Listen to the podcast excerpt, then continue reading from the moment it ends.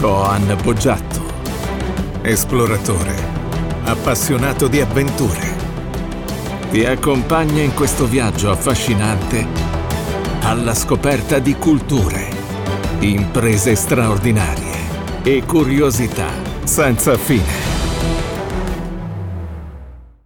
Pandoro Gate, Chiara Ferragni, i Fregagnez, come hanno definito alcuni. È successo un pandemonio in Italia. Un pandemonio relativo all'accadimento che mi prendo la briga adesso di rispolverare un attimo perché magari non sei, diciamo così, preparato in merito, però credo che qualcosina alle orecchie ti sia arrivato. Cosa succede con il Pandoro Gate? Allora, Chiara Ferragni, più o meno conosciuta dalle persone, più o meno apprezzata, però è impossibile che una persona non abbia saputo, non abbia mai sentito neanche una volta parlare di Chiara Ferragni. Non dico che non lo stia seguendo, quello, ognuno fa quello che vuole, però certo che ne hai sentito parlare. E io anche, che sono una persona che non ha mai seguito un solo post della Chiara Ferragni, a meno che non mi sia apparso su Google mentre avevo il news, ma poco, niente, perché io col fatto che non la seguo non c'è, e quindi non sono una persona che ha mai seguito il suo account e non ne sono dubbio della loro vita. Stento del fatto che insieme è una persona che si chiama Fedez, che non so, io non so neanche chi è, ma non è so, un cantante, ma non so niente di più. Ora però so bene cosa succede all'interno e cosa è successo all'interno di questa situazione. Ora, parliamo degli accadimenti.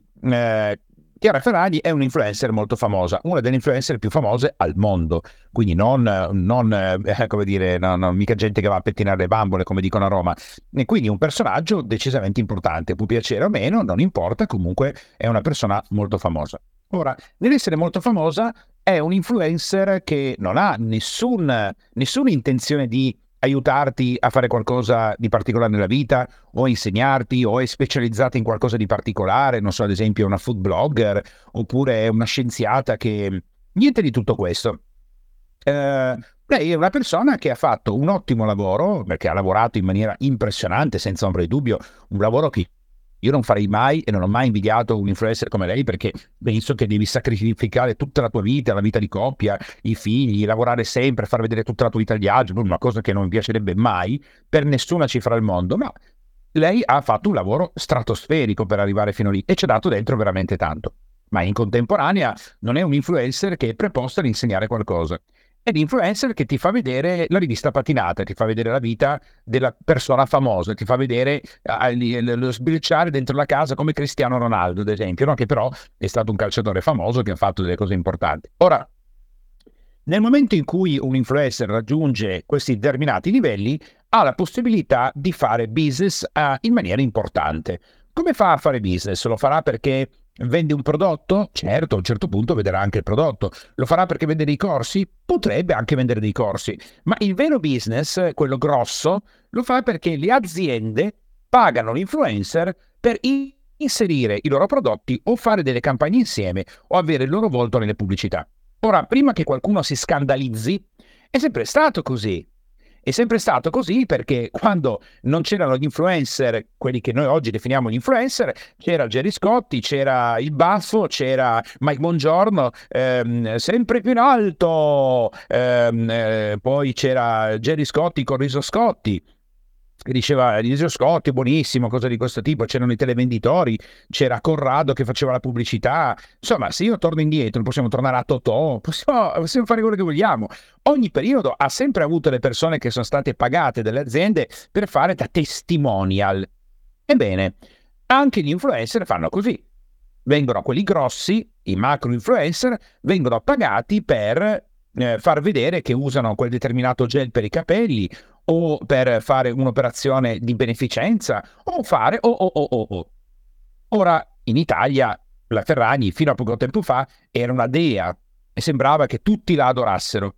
Ma chi non ha pensato che prima o poi sarebbe successo un pasticcio è perché non conosce bene il popolo italiano. Attenzione, non dico di te, dico in generale la cultura italiana. La cultura italiana è propensa a divinizzare per poi poter distruggere quando ne ha l'opportunità.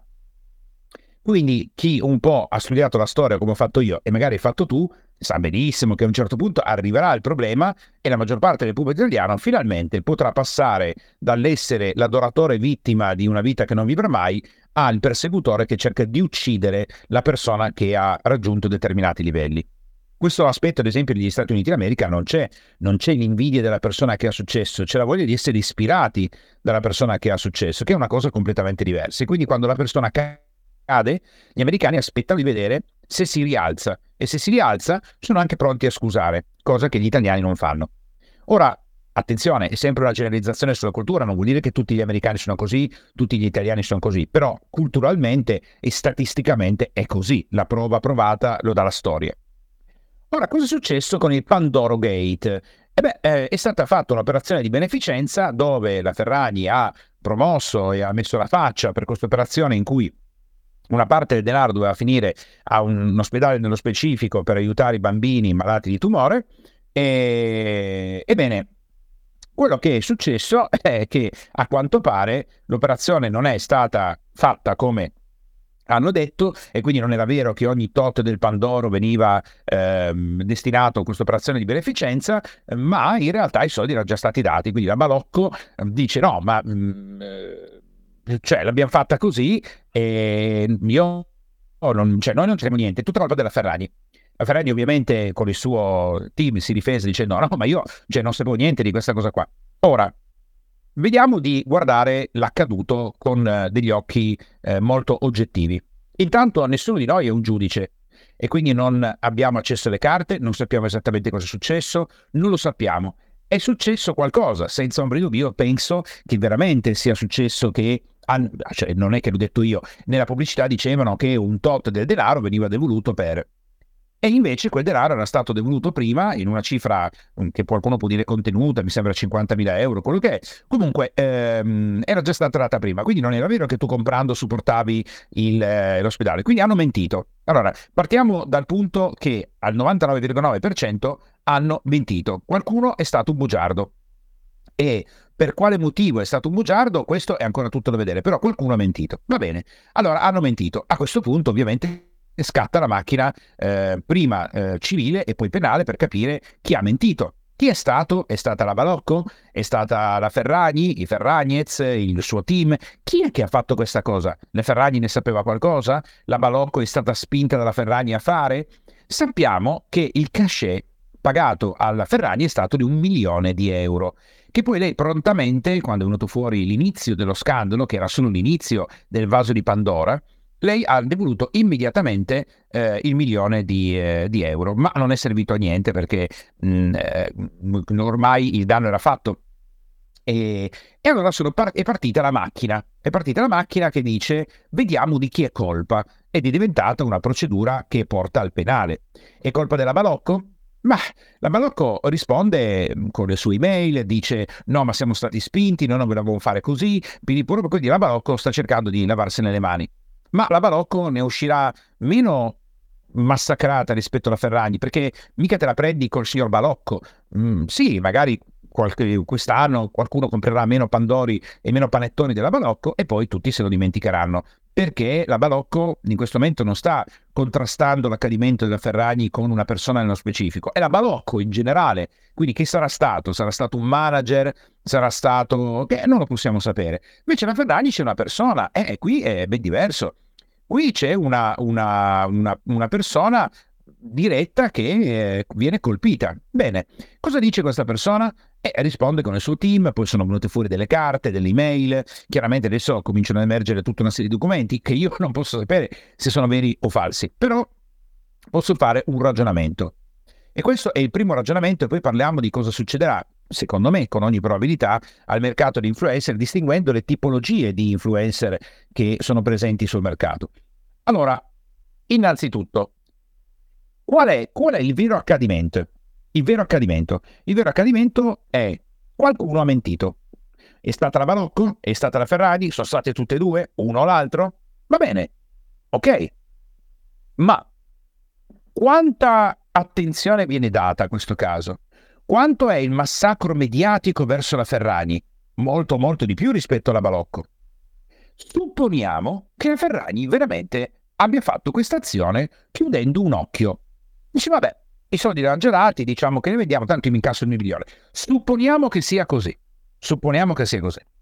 Io non lo so, però supponiamo che sia così. Quindi facciamo l'ipotesi peggiore. Lo sapeva.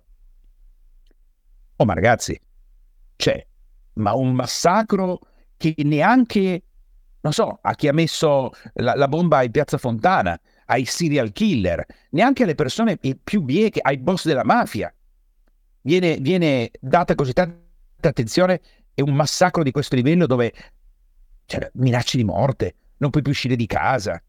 Sembra che sia crollato un mondo, che ci fosse una dea, una Madonna, che di colpo scopriamo essere la moglie del diavolo.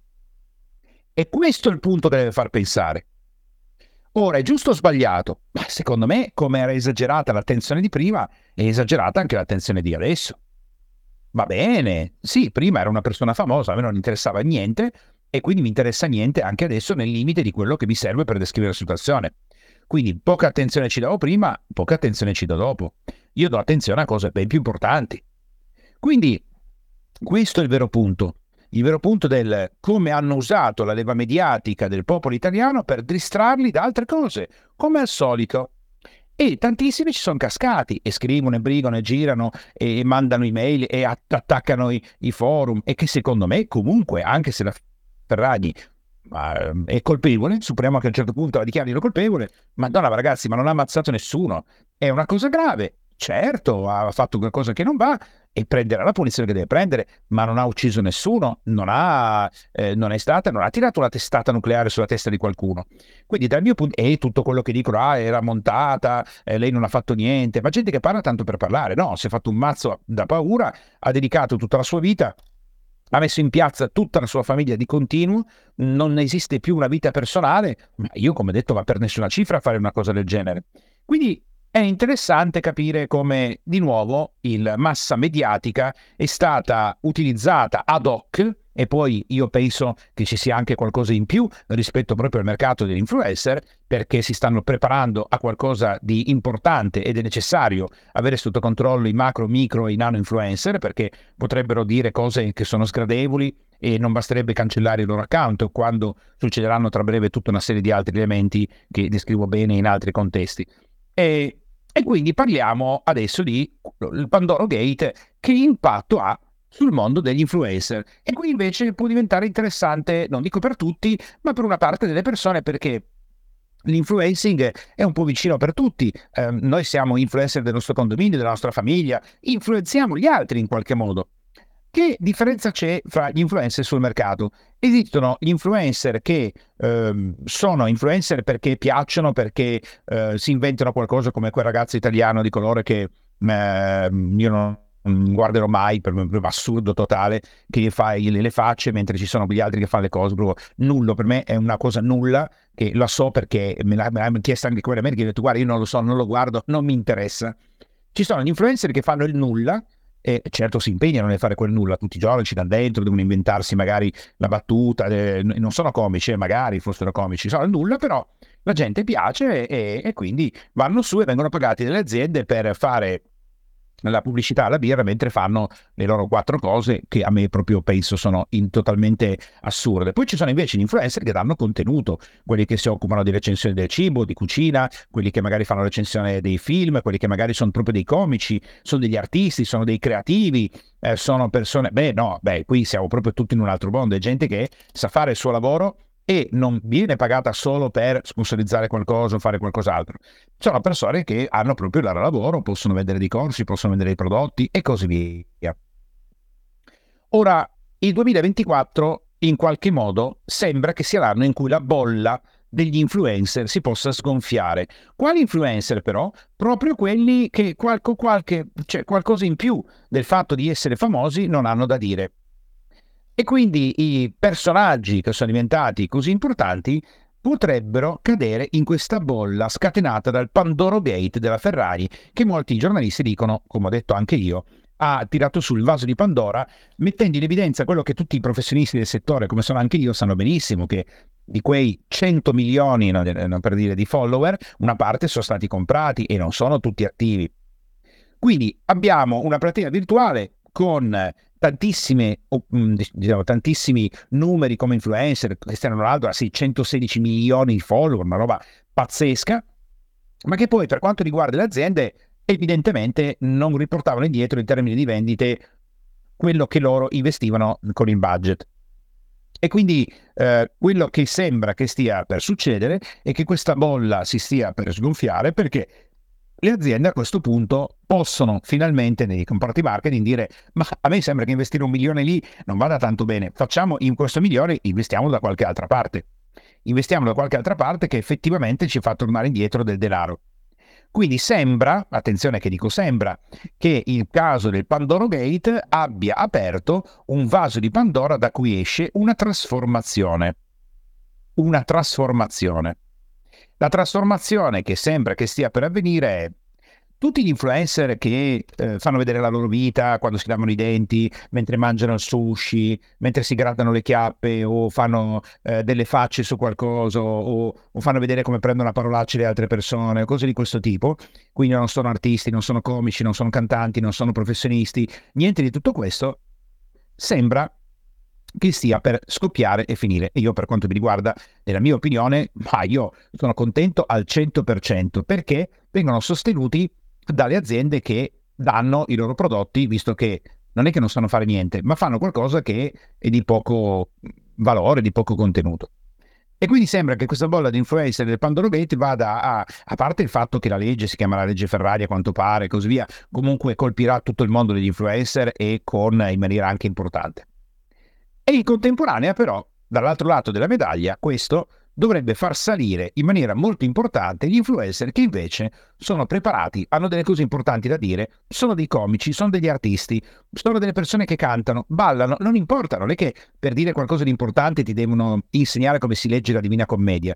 No, possono essere dei comici preparati, che fanno veramente ridere, che sono bravi, e così via. Quindi non in qualsiasi, possono essere degli scultori, dei pittori, possono essere degli scrittori, comunque persone che, oltre a farti vedere anche la loro vita, che va bene questa cosa, va bene che facciano vedere, o anche noi se facciamo un'influencer facciamo vedere la nostra vita, perché è una condivisione, perché ti faccio vedere quello che sto vivendo io, va bene. E in contemporanea però questa persona ha dei contenuti da dare, ha qualcosa di interessante da dire alle altre persone, può, non dico insegnare, parola grossa, però può far ridere, può ispirare, può far sorridere. Anche nel mio caso, quando io metto un video, faccio qualcosa, se riesco a far sorridere una persona, beh, ho fatto qualcosa di bello nella giornata di quella persona. Se riesco a fare in modo che questa persona faccia una riflessione in più sulla propria vita, bene anche questo. Se riesco a insegnare qualcosa che so essere valido, bene, tutto bene, va bene. L'influencing non va male, va bene, semplicemente. Ovviamente, come sempre accade nella vita, il mondo si trasforma. Ora però andiamo a vedere un altro lato che potrebbe essere sfuggito alla maggior parte delle persone. Come mai all'improvviso, in prossimità del 2024-2025, che sono 2 anni cruciali, fra guerre, prossima pandemia, la crisi alimentare che stanno programmando per il 2025, quindi basta andare a vedere il World Economic Forum, il nuovo ordine mondiale, la Family Society, tutti i documenti scaricabili online, parti del governo americano, la comunità europea. Quindi sappiamo che il 2024 e il 2025 sono anni cruciali, e in contemporanea sappiamo che gli influencer hanno giocato un ruolo importante nell'ultima pandemia, quando pur imbavagliati, come è successo anche a me, dove YouTube mi ha chiuso il canale, non mi hanno pubblicato il libro Economia dopo il coronavirus, persone come noi che erano estremamente preparate, facevano vedere i fatti, dicevano: guardate ragazzi che c'è una gran presa in giro, enorme, ci sta prendendo in giro, non sta succedendo questo, ci stanno prendendo per i fondelli per una motivazione specifica. Ora lo sanno tutti, addirittura l'Organizzazione Mondiale della Sanità è stata denunciata. I dati sono venuti fuori, hanno buttato dentro tutti i morti di infarto, di tutto ha messo dentro. Oggi nessuno si scandalizza più, anzi uno dice: l'avevo detto io, cavolo hai detto, però non è riuscito a dirlo quando stava succedendo. Ora bene, gli influencer hanno giocato un ruolo importantissimo per diffondere dei messaggi e delle informazioni che erano, non dico giuste, ma controcorrente. Ora, in prossimità della seconda metà del 2024, che inizierà a marzo, le prime problematiche inizieranno a marzo, con il taglio dei tassi di interesse, ci sarà una serie di cose che anticiperanno se riescono a fare quello che vogliono fare. Ecco, allora, che cosa rappresentano gli influencer? Forse dobbiamo imbavagliarli, perché magari la Chiara Ferragni magari rimane allineata perché, insomma, gli viene dato la possibilità di poter avere determinate aziende, così via. Ma tutti gli altri influencer, i nano influencer, i micro influencer, cosa potrebbero fare? E allora come facciamo a tagliarli? Come facciamo ad eliminare? Molte nazioni, alcuni non lo sanno, ma sta per passare la seconda parte della legge in Europa che mette in bavaglio l'influencer, nel senso che se tu ti azzarderai a fare un contenuto che è minimamente contrario a quello che dicono i mass media controllati dal potere centrale, il tuo canale viene chiuso, imbavagliato, rischi anche la denuncia e non potrai più dire niente e ti viene cancellato tutto. E non ci sarà più la necessità di dover chiedere ad Instagram o a Facebook o a YouTube se si può o se non si può. Si viene tagliati direttamente, addirittura arrivando ai siti personali. Ecco, allora questo un po' fa riflettere. Magari non è così, magari mi sto sbagliando, però io penso che in qualche modo, quando un personaggio arriva a livelli così alti, c'è qualcuno che glielo sta permettendo. Perché a livelli alti l'atmosfera è rarefatta e non ci sono tante persone. E di conseguenza, quando qualcuno viene detronizzato è perché c'è un motivo che è ulteriore rispetto alla detronizzazione, diciamo così, che viene messa in campo. Ci sarà qualcosa in più da capire sul caso della Ferragni? È solo un caso? O invece è un modo per far mettere delle leggi che sono più restrittive? Punto di domanda. Quanto questo inciderà sulla nostra libertà di espressione? Facciamo un esempio concreto. In un mondo libero, se il governo dice che in questo momento c'è un cambiamento climatico e moriremo tutti perché ci mancherà l'acqua, in un mondo libero io sono libero di dire che non è vero. E uno dice no, aspetta, non puoi fare questo perché io ti porto delle ricerche. E io ti rispondo, ma quelle ricerche tu le hai fatte fare all'università, che hai pagato per fare quelle ricerche.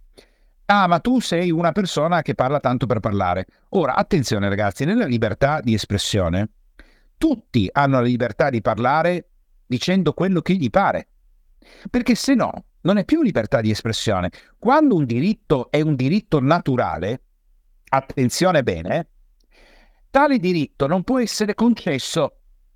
Questo è un aspetto che soprattutto in Italia sfugge. Un diritto naturale dell'essere umano, non può esserci qualcuno che dice ti do questo diritto, perché se io te lo do, te lo posso anche togliere. E allora non è vero che è un diritto. Non è vero. Un diritto è indifferente dall'autorizzazione di qualcuno. In una Costituzione, quando tu dici leggi che hai i tuoi diritti, vuol dire che non sono dei diritti. Allora uno può dire, sì, ma dà fastidio quello lì che fuori comincia a dire, ah, ma verremo mangiati dai rettiliani. Ma scusa, ma se tu credi che ci siano dei rettiliani che ti vogliono mangiare, ma saranno affari tuoi? Ma fai un po' quello che vuoi. Se credi che ci siano dei rettili nascosti dentro alcune persone che ti mangeranno, va bene, è la tua vita, basta che tu non fai qualcosa verso di me. Quindi, beh, un conto è diverso se una persona spara al vicino di casa perché crede che sia un rettiliano. Ma se io invece penso che nella vita la maggior parte, una parte delle persone siano dei rettili con delle maschere di esseri umani, ma sarò libero di pensare quello che voglio, sarò libero di dire quello che mi pare, prendendomi tutte le conseguenze del caso. Se la legge dice che quando io insulto una persona mi becco 3 anni di galera, e mi prenderò 3 anni di galera, ma sono libero di dirlo. Questo è il punto su cui voglio lasciare la riflessione oggi. Non vuol dire che non ci devono essere delle leggi. Se la legge dice, lo ripeto, che se tu dici una parolaccia online ti becchi 5 anni di galera, va bene, perché quella nazione è fatta così. E sono le leggi, se no vai a vivere in un'altra nazione. Ma sono libero di scrivere la parolaccia. Se invece io non sono più libero di scrivere, pur prendendomi la punizione del caso, allora ragazzi, siamo in una dittatura di quelle più tremende che possiamo immaginare. Vogliamo tornare ai bavagli dei fascisti? Vogliamo tornare a Matteotti? Vogliamo tornare a trovare la gente per strada uccisa perché diceva cose che erano scomode al fascismo? Vogliamo tornare al nazionalsocialismo? Vogliamo parlare di Stalin nel comunismo, di Lenin? Questi sono i personaggi che impedivano alle persone di parlare.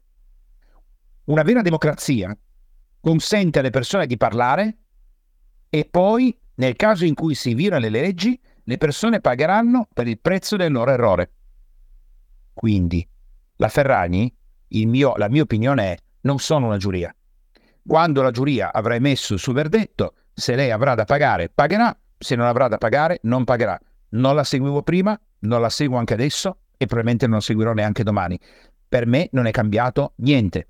Cambia sicuramente l'impatto sul mondo dell'influencing. In parte, devo dirvi, positivo, ma sono in questo momento sospettoso perché credo che ci sia qualcosa di più. Ma magari non lo è, magari mi sbaglio, ed invece sarà tutto e solo un'enorme bolla di sapone. Lo sapremo entro breve. Comunque mi auguro oggi di avervi dato e di averti dato un punto di vista diverso dell'accadimento e che ti incuriosisce per l'impatto sociale. Se questo episodio ti è piaciuto e lo ritieni utile, ti chiedo gentilmente di dare una valutazione, 5 stelle è meglio, e anche di mettere un tuo commento per aiutarci a diffondere questa trasmissione il più possibile e, se vuoi, condividendola anche con i tuoi amici e le tue amiche. E se vuoi seguirmi dal vivo, puoi cliccare sul canale Telegram che trovi in descrizione, perché ogni giorno sono in diretta su Radio Freedom.